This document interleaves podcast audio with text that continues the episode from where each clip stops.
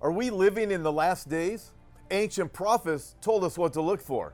And in our lifetimes, we are seeing a convergence of those signs fulfilled before our eyes. But before we get to the program, here's our producer Kevin with an important message for you.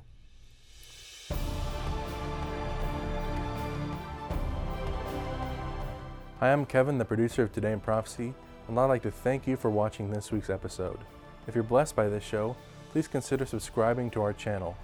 Once you subscribe, you'll be able to stay up to date with all our latest videos. Now let's get back to the program.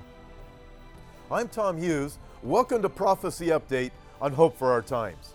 In Matthew chapter 24, verse 7, Jesus said that as the end of the age approaches, there will be famines, pestilences, and earthquakes in various places. Thinking of those words, it has seemed as of late that we are rapidly approaching the end of the age. As such, on Monday morning, we had another reminder as we woke to reports of a huge volcanic eruption in Guatemala. The BBC reports this is Guatemala's deadliest such event since 1902 when an eruption of the Santa Maria volcano killed thousands of people. Thinking of these things, all volcano eruptions are accompanied by earthquakes. News out of Hawaii makes a good example. The Berkeley Seismology Lab says the current eruption of Kilauea volcano on Hawaii's Big Island is accompanied by thousands of earthquakes. The Berkeley Lab also points out a huge danger, quoting them, a complete failure of the cliff at the southern side of Hawaii along the extensional Hilina fault system would generate a huge sudden disaster. It is estimated that about 10% of the island's total volume could be affected by the collapse. The huge slide could generate a magnitude 9 quake, which is comparable to the largest earthquakes ever measured. It would also generate a mega tsunami with an estimated wave height of more than 1,000 feet throughout the islands. But even that is small compared to the potential disaster brewing in the super volcano beneath Yellowstone. According to the Express, if the Wyoming volcano was to erupt, an estimated 87,000 people would be killed immediately, and two thirds of the USA would immediately be made uninhabitable. With increased seismic activity beneath Yellowstone, it could happen tomorrow or in a thousand years. There have always been earthquakes, even massive ones, but there are several differences now. Uh, the big difference is that they are happening in conjunction with scores of other signs the Bible predicted for the last days. Consider that in a time like this, with chaos happening worldwide, political unrest, wars and rumors of wars, massive earthquakes and volcanoes, you would think that everyone would be turning to God in His Word. But instead, whole Christian denominations and communities are turning away from God. In a recent article for WorldNet Daily, Bob Unruh wrote, a new poll by Pew Research Center indicates European Christians, once the driving force behind the faith's expansion worldwide, no longer are Christian.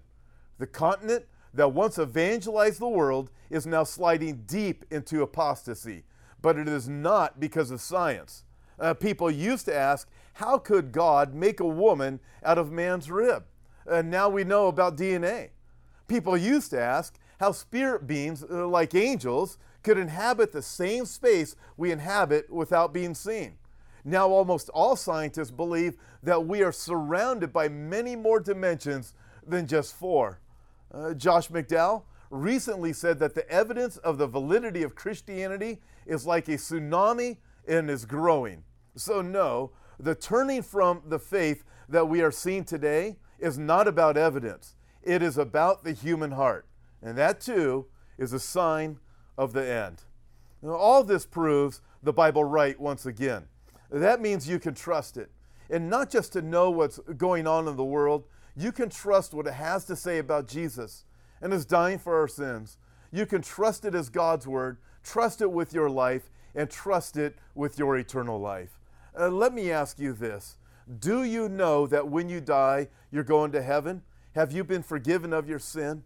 If you have not asked Christ to forgive you of your sin, if you have not repented of your sin, then when you die, you are not going to heaven because you're not forgiven. If you want to know the Lord and you don't want to be judged for your sin, you must admit you're a sinner, ask Christ to forgive you, and repent of your sin. What is repent? It means to make a U turn, to turn from your sin and surrender to Christ. I'd like to lead you in a prayer right now. If you want to know you're forgiven, if you want to know that when you die you're going to heaven, pray this with me. Dear Lord Jesus, I admit that I'm a sinner, uh, but I want to be forgiven.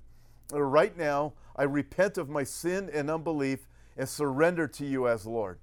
I will follow you all the days of my life. In Jesus' name I pray, amen. Uh, please visit the Know Jesus page at hopeforourtimes.com to find out what it means to have a personal relationship with Jesus Christ. Or if you'd like more information on this topic, go to our website, hopeforourtimes.com. Until next time, God bless. Now, here's our producer, Kevin. Thanks for watching and being a part of this week's program.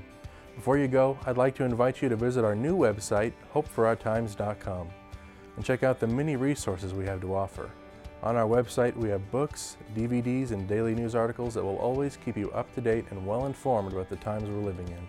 God bless, and we'll see you next time.